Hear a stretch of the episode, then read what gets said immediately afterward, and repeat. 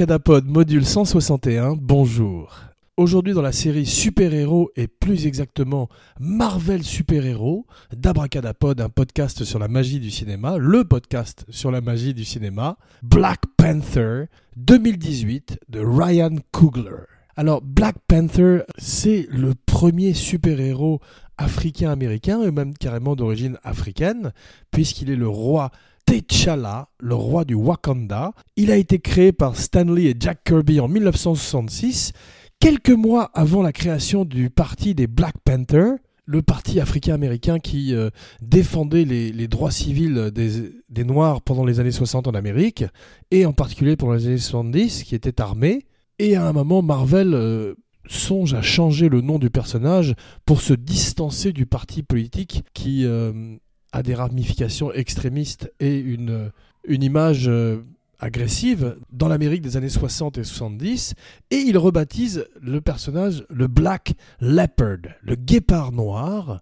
Ni les artistes qui travaillent sur la série à ce moment-là dans les années 70, ni les lecteurs de la bande dessinée n'aiment le changement et le personnage redeviendrait très vite Black Panther, tel qu'il est aujourd'hui connu dans le monde entier, car le film qui est sorti depuis quelques semaines maintenant, minor spoiler, des petits spoilers aujourd'hui ça et là, mais rien de bien méchant, rassurez-vous, eh bien le film est un énorme carton, il a coûté 200 millions de dollars, et on a déjà rapporté aujourd'hui à ce jour 920 millions de dollars à travers le monde, sans compter la Chine où il n'est pas encore sorti, donc il devrait euh, allègrement dépasser les 1 milliard de dollars, et est déjà la cinquième recette de l'histoire du cinéma. La raison, la principale raison, c'est que le film est très réussi. C'est un film également qui répond à une attente. Comme Abracadapod le disait, c'est le premier film dont euh, le super-héros vedette est un Africain, et un Africain américain également dans le rôle du méchant, ainsi que la plupart des personnages du film. Il n'y a que deux acteurs blancs joués par Andy Serkis, dont nous allons parler dans quelques instants, et Martin Freeman, dont nous allons parler également le cinéma de super-héros, et en particulier les films de Marvel, comprenaient déjà des super-héros africains-américains, noirs, déjà de par le passé. On a vu avec le Falcon, puis avec Terrence Howard qui serait remplacé par Don Cheadle dans Iron Man, qu'il y avait déjà eu des super-héros noirs, mais il était souvent en second rôle, et c'est la première fois que le lead est noir, et que tout le casting autour de lui l'est également. Et le film, qu'Abracadapod a beaucoup aimé, ne faisons pas durer le suspense, 8,5 sur 10, le film est à la fois un James Bond et un film shakespearien, dans la lignée de Thor ou dans la lignée des Peplum, puisque T'Challa, la panthère noire, est le roi du Wakanda. Il est à la fois un monarque et un super-héros, et Chadwick Boseman est absolument royal, impérial même dans le rôle, aussi bien dans le rôle de la Panthère Noire, le super-héros, que dans le rôle du roi du Wakanda. Il est tout à fait crédible. Il était un extraordinaire James Brown dans Get On Up. Il se spécialise maintenant dans toutes les grandes figures iconographiques réelles, comme Jackie Robinson, le premier joueur de baseball noir de la Ligue américaine, mais également James Brown, et aujourd'hui Black Panther, une icône et un super-héros qui est la réponse africaine à Tony Stark et à Bruce Wayne, un monarque qui est beaucoup plus riche que le, millionnaire de, le milliardaire de Gotham et plus riche que le milliardaire de New York avec Tony Stark, puisqu'il est à la tête d'un pays qui euh, est un pays en Afrique qui euh, aurait fleuri, qui, aurait, qui se serait épanoui grâce à un métal magique quasiment qui s'appelle le vibranium et qui lui aurait permis de se cacher du reste du monde et d'échapper non seulement au colonialisme mais à l'esclavage et d'offrir une civilisation beaucoup plus avancée que la nôtre technologiquement et également dans leur culture. La grande force du film, son arme secrète, c'est qu'il donne des rôles magnifiques aux femmes,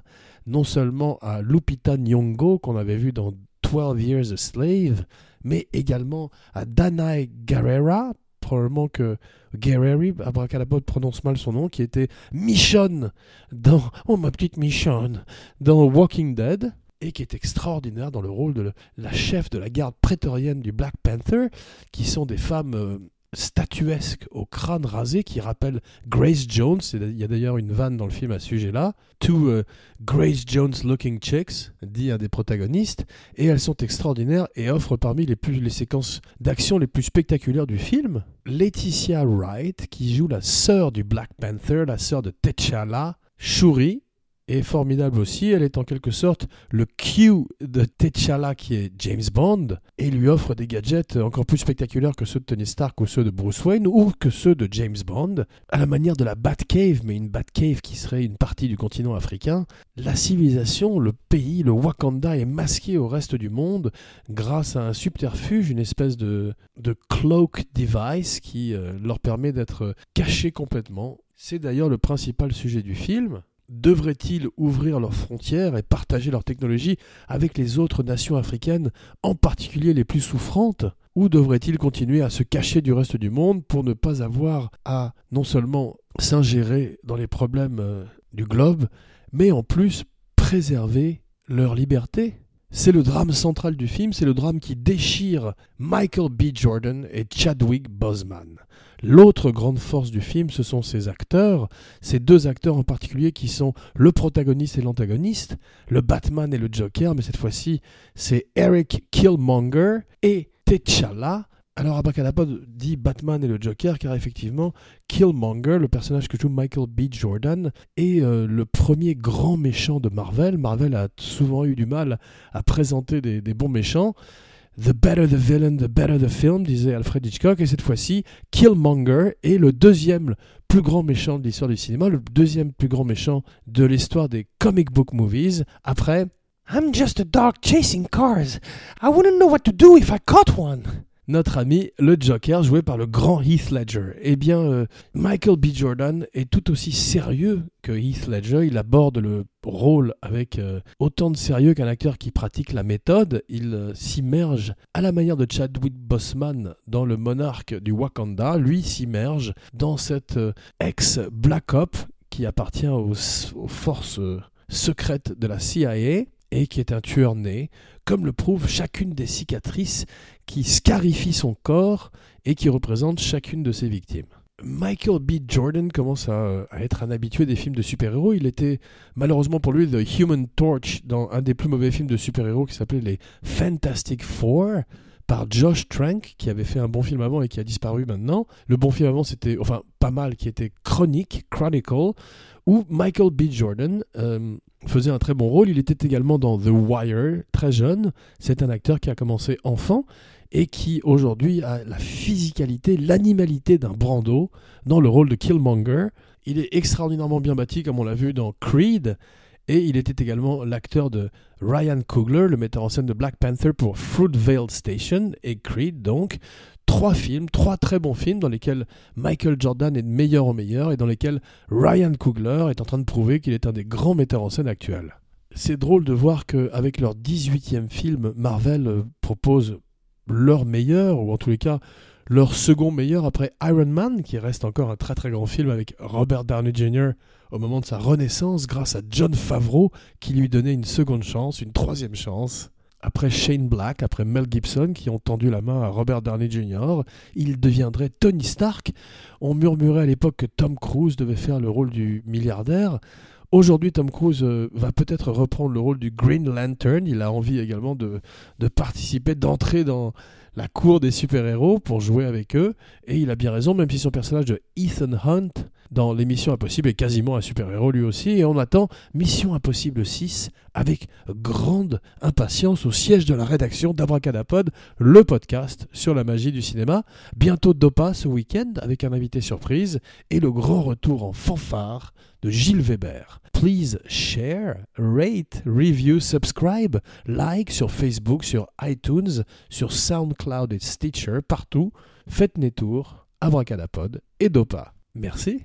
En 1992, Wesley Snipes veut être Black Panther. Lui aussi, comme Ryan Coogler, comme Chadwick Boseman, comme plein de jeunes enfants africains-américains, il a grandi, et comme plein de jeunes enfants en général, il a grandi en lisant le Black Panther, que Abracadapod lisait également enfant, et aimait beaucoup en particulier celui de Jack Kirby, qui offrait des mondes extraordinaires, afrocentriques, mais inspirés également de la science-fiction, comme le faisait souvent Jack Kirby. On verrait d'ailleurs que beaucoup de son imagerie serait reprise pour le film, et qu'il y a un extraordinaire travail non seulement de production design, mais également de costume design, qui rend hommage à la culture et à la tradition africaine, et qui en même temps la marie avec euh, un futurisme extrême et donne à l'arrivée une esthétique très originale et très différente des autres films Marvel. Ce qui en fait son, sa qualité et son originalité, c'est que Ryan Coogler a dit qu'il voulait amener euh, son chef opérateur de ces deux films précédents, son costume designer, production designer, pour éviter d'avoir ce look un peu générique qu'avaient euh, les films Marvel, qui finissaient par tous se ressembler un peu les uns les autres. Et il a réussi son coup, puisque son film, avec cette couleur africaine et son passage en Corée du Sud, a un cachet visuel très particulier et très propre à Ryan Coogler qui fait que à l'arrivée c'est plus un film de Ryan Coogler qu'un film de Marvel. Et c'est ce que voulait Kevin Feige, l'artisan, l'architecte de Marvel qui a toujours eu l'intelligence de choisir les, les meilleurs partenaires pour euh, faire les meilleurs films possibles, en tous les cas les films les plus commerciaux possibles. Et pour l'instant euh, c'est un sans faute pour Marvel. Depuis 18 films. En attendant la prochaine vague, la phase 4 qui s'ouvre avec Ant-Man and the Wasp et qui se poursuit surtout, ou en tous les cas la phase 4 qui s'achève plutôt, avec Infinity War. Wesley Snipes n'arrive pas euh, à développer le projet, il est Blade, il est assimilé à Blade, mais surtout il devient trop vieux, la technologie n'est pas au point à l'époque, il est obligé de porter une espèce de collant et de mettre des oreilles de euh, Panthère pour incarner le rôle dans les essais qui sont tournés. La pré-production est assez avancée, plusieurs metteurs en scène se succèdent les uns après les autres, et finalement le film est abandonné avant d'être repris plusieurs années plus tard par Marvel et Kevin Feige, qui voient enfin un cinéma qui est prêt à adapter et un monde qui est prêt à accueillir le premier super-héros africain-américain, le premier super-héros africain, T'Challa, le roi du Wakanda. Stan Lee qui a co-créé le personnage, Stan Lee qui a volé pas mal de, personnages à des écrivains comme, euh, ou à des dessinateurs plutôt comme Steve Ditko, co-créateur de Spider-Man, a de nouveau son caméo. Il est de plus en plus vieux, il, n'a pas loin de 100 ans, et euh, il est euh, toujours fringant, mais son caméo est de plus en plus réduit, et il est de plus en plus fatigué, ce qu'on peut comprendre. Chadwick Boseman apparaît pour la première fois dans le rôle du Black Panther au cinéma dans Civil War, Captain America Civil War en 2016. Il est déjà formidable. Il euh, maîtrise parfaitement l'accent africain qu'il travaille avec un coach de dialecte. Et tous les acteurs du film sont extraordinaires, en particulier une actrice qu'Abracadapod ne connaissait pas qui s'appelle Laetitia Wright, qui joue le rôle de Shuri, la petite sœur de T'Challa, le roi du Wakanda, la Black Panther, qui elle-même dans la bande dessinée devient, spoiler alert, la Black Panther pendant un moment au moment où son frère est blessé. Donc probablement que dans les films futurs, très vraisemblablement dans Black Panther 2 qui va revenir probablement l'année prochaine vu le succès du premier, on verra Shuri qui aura elle-même son propre costume upgraded de panthère noire. Et Abracadapod attend ça avec impatience. C'est drôle que une des premières super-héroïnes, ou en tous les cas super-vilaines, était également une féline, c'était Catwoman avec Ali Berry, il y a quelques années, mais c'était malheureusement très raté par Pitoff. C'était pas complètement sa faute d'ailleurs, mais le film souffrait d'un très mauvais scénario et d'un problème de ton, le rapprochant plus des Batman de Schumacher que de ceux de Nolan malheureusement. Aujourd'hui, le film Black Panther est plus sérieux.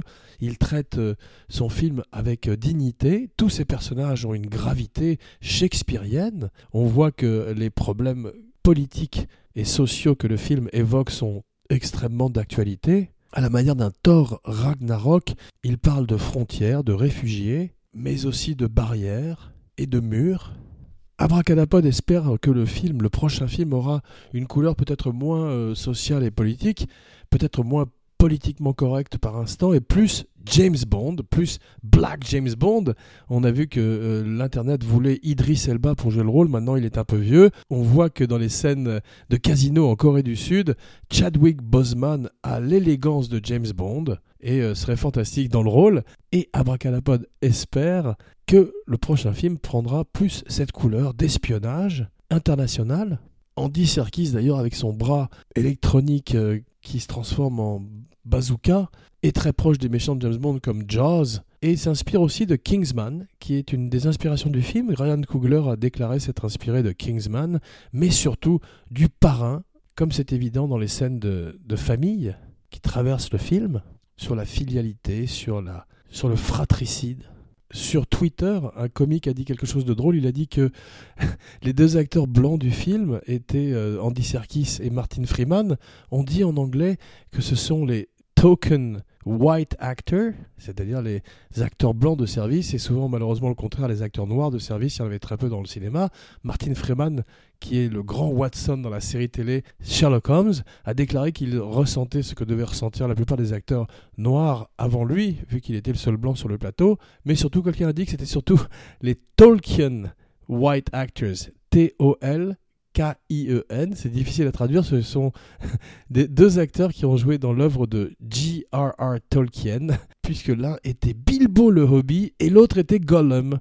Abracadapod est très heureux de voir qu'Andy Serkis a finalement ses 15 minutes dans la lumière, dans le spotlight, car il est souvent de l'autre côté de la caméra avec des boules lumineuses, avec les boules lumineuses sur le visage d'un grand acteur de motion capture. Il est Gollum, il est King Kong, il est César dans la planète des singes, nouvelle génération, et aujourd'hui il est Ulysses Claw, un trafiquant de vibranium, un marchand d'armes, un mercenaire, un tueur, et il est formidable, il a une joie qui rappelle également celle de Heath Ledger, un abandon et un plaisir à jouer qui fait plaisir à voir. Michael B. Jordan écoute les discours de Malcolm X. Il dit également que la dynamique entre le Black Panther et Killmonger est celle qui existe entre le professeur X et Magneto dans les X-Men, à savoir Martin Luther King versus l'approche plus violente de Malcolm X. Michael B. Jordan s'inspirerait également de Tupac Shakur, et on voit que la bande-son du film, qui est curated par euh, Kendrick Lamar, est formidable, mélangeant euh, les sons traditionnels de l'Afrique avec euh, un rap aussi bien old school comme Too Short, puisque une partie du film se passe à Auckland, véritablement tourné à Atlanta, avec des sons de rap beaucoup plus modernes comme ceux de Kendrick Lamar. Une des choses qui a intéressé Abracadapod, puisqu'Abracadapod est fan de cinéma mais aussi de comic book, c'est que Ryan Coogler voulait utiliser Kraven the Hunter, Kraven le chasseur. Alors, pour les auditeurs d'Abracadabot qui ne connaissent pas Kraven, c'est un des personnages qui est né dans les pages de Spider-Man, qui est le plus grand chasseur du monde, inspiré du comte Zaroff. Il euh, chasse tous les animaux qui existent sur Terre jusqu'à finalement chasser les hommes et chasser Spider-Man, l'ultime proie. Il aurait été en Afrique comme une espèce de braconnier, comme une espèce de chasseur qu'il est, et T'Challa l'aurait capturé. Sony possède les droits de Kraven et ne veulent pas le laisser euh, à Marvel et à Disney. Donc Kraven apparaîtra probablement dans une future aventure de Spider-Man. S'il ne jouait pas Cable dans Deadpool 2, Josh Brolin aurait fait un formidable Kraven. Les costumes design du film sont absolument sublimes, aussi bien le costume de la panthère que tous les costumes royaux, que ces costumes civils il y a un sens euh, du style et de l'élégance qu'on retrouve aussi dans l'architecture du Wakanda qui est extraordinaire. Michael Jordan, à la manière des grands méchants, reste à l'écart du reste du cast. Son personnage est euh, en conflit avec tout le monde, donc il préfère garder comme un acteur de la méthode cette mood, cette vibe sur le plateau, et il a bien raison, son personnage est électrique et restera probablement comme une des grandes performances de l'histoire du cinéma, comic book et autres. Il recrée la jungle en studio et c'est très bien fait. Probablement parce que c'est tourné de nuit. Le film m'a fait penser à Abracadapod au fantôme, l'ombre qui marche, mais aussi à Mandrake. Mais aujourd'hui, si Mandrake voyait le jour, il faudrait inverser la dynamique du Mandrake original et faire d'un acteur comme Michael Jordan ou Chadwick Boseman Mandrake lui-même, tandis que Lothar devrait être joué par David Bautista. Ou Winston Duke, qui est formidable dans Black Panther, dans le rôle du roi du peuple gorille. Abracadapod regrette qu'il ne mange pas la fleur violette et ne devienne pas Black Gorilla, peut-être pour la sequel. Le costume de Killmonger, une fois qu'il devient roi du Wakanda, s'inspire du guépard, s'inspire du léopard. C'est très beau, il a des reflets dorés, tandis que le costume du Black Panther a des reflets violets contrairement à la mer qu'on voit danser le long des golfes clairs qui, elle, a des reflets d'argent.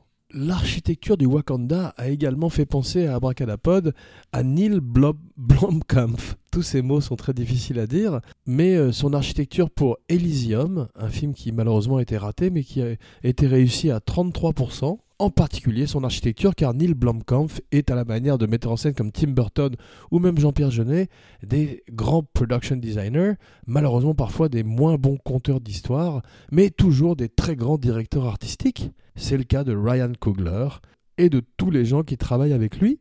John Boyega, qui est dans Star Wars The Force Awakens et The Last Jedi, aurait pu être The Black Panther, il a passé les essais. Et Anna Duvernay aurait dû mettre en scène le film, mais Kevin Feige a envie de Ryan Coogler depuis qu'il a vu Fruitvale Station et surtout Creed, qui a été un très gros succès en salle.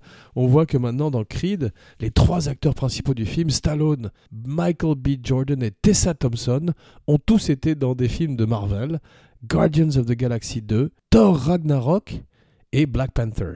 Thor Ragnarok qui reprend également des thèmes similaires, comme l'a dit Abracadapod, pour un Marvel plus woke, un Marvel plus illuminé et plus tourné vers les problèmes de société, donnant une couleur plus politique et plus réaliste à leurs films, et s'inspirant ainsi des films des années 70. Ça n'est pas Abracadapod qui s'en plaindra. C'est drôle, une autre Human Torch qui a été réhabilitée, qui s'est rachetée dans l'univers Marvel, c'est Chris Evans, qui joue maintenant le Capitaine Américain formidablement, a été également la torche humaine dans l'autre mauvais Fantastic Four, celui où Michael Chiklis, le grand Vic de The Shield, jouait la chose. Ben Grimm. It's clobbering time. Ryan Coogler a également dit qu'il s'était inspiré du prophète de Jacques Audiard, ainsi bien sûr que des James Bond. Abracadapod vous invite à écouter la rétrospective James Bond, double zéro, les pires James Bond sur Abracadapod, bientôt, dans quelques jours, Octopussy et Never Say Never Again, ou comme le dirait mieux Sean Connery, Never Say Never Again. Daniel Kaluuya, qui a une très grande année, à la manière d'un Caleb Landry Jones, avec qui il partage l'affiche de Get Out, Daniel Kaluuya fait un des chefs de tribu du Wakanda. Il décrit le film comme Marvel's Game of Thrones, et il a raison, le, le film a un souffle épique qu'ont rarement les films Marvel, sauf avec Thor, un petit peu quand ils vont sur Asgard, et créent une mythologie, cette fois-ci basée en Afrique, au lieu des continents nordiques ou caucasiens auxquels le cinéma nous a habitués, comme avec Le Seigneur des Anneaux, nous voyons une mythologie, un film épique, basé essentiellement sous le soleil de l'Afrique, ce qui lui donne une couleur très particulière, en particulier pour les magnifiques scènes d'extérieur, tournées euh, pour la plupart en Ouganda et en Afrique du Sud. The revolution will not be televised, The Revolution will be podcasted par Abracalapod dans quelques jours pour une surprise. Abracalapod est heureux que le film ait utilisé Gilles Scotteron et The Revolution will not be televised dans son teaser trailer. C'est drôle de voir également que l'essentiel des pouvoirs du Black Panther en dehors de la technologie est une drogue, une fleur violette qui brille. Donc Black Panther reçoit le label d'approbation d'Abracadapod, qui vous invite à aller le découvrir en salle, qui reste encore le meilleur endroit pour voir un film. Jean Weber, signing off.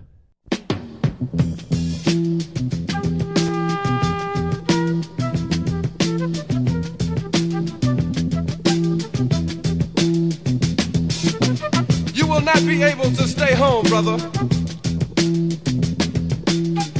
Not be able to plug in, turn on, and cop out. You will not be able to lose yourself on Skag and skip out for beer during commercials because the revolution will not be televised. The revolution will not be televised. The revolution will not be brought to you by Xerox in four parts without commercial interruptions. The revolution will not show you pictures of Nixon blowing a bugle and leading a charge by John Mitchell, General Abrams, and Spyro Agnew eat hog maws confiscated from a Harlem sanctuary. The revolution will not be televised. The revolution will not be brought to you by the Schaefer Award Theater and will not star Natalie Woods and Steve McQueen or Bullwinkle and Julia. The revolution will not give your mouth sex appeal. The revolution will not get rid of the nub. The revolution will not make you look five pounds thinner because the revolution will not be televised, brother. There will be no pictures of you and Willie Mae pushing that shopping cart down the block on the dead run, or trying to slide that color TV into a stolen ambulance. NBC will not be able to predict the winner at 8.32 on report from 29 districts. The revolution will not be televised. There will be no pictures of pigs shooting down brothers on the instant replay. There will be no pictures of pigs shooting down brothers on the instant replay. There will be no pictures of Whitney Young being run out of Harlem on a rail with a brand new process. There will be no slow motion or still lights of Roy Wilkins strolling through Watts in a red, black, and green liberation jumpsuit that he has been saving for just the proper occasion. Green Acres, Beverly Hillbillies, and Hooterville Junction will no longer be so damn relevant, and women will not care if Dick finally got down with Jane on Search for Tomorrow, because black people will be in the street looking for a brighter day. The revolution will not be televised. There will be no highlights on the 11 o'clock news and no pictures of Harry armed women liberationists and Jackie Onassis blowing her nose. The theme song will not be written by Jim Webb or Francis Scott Keys, nor sung by Glenn Campbell, Tom Jones, Johnny Cash, Engelbert Humperdinck, or The Rare Earth. The revolution will not be televised. The revolution will not be right back after a message about a white tornado, white lightning, or white people. You will not have to worry about a dove in your bedroom, the tiger in your tank, or the giant in your toilet bowl. The revolution will not go better with coke. The revolution will not fight germs that may cause bad breath. The revolution will put you in the driver's seat. The revolution will not be televised, will not be televised, will not be televised, will not be televised. The revolution will be no rerun, brothers. The revolution will be live.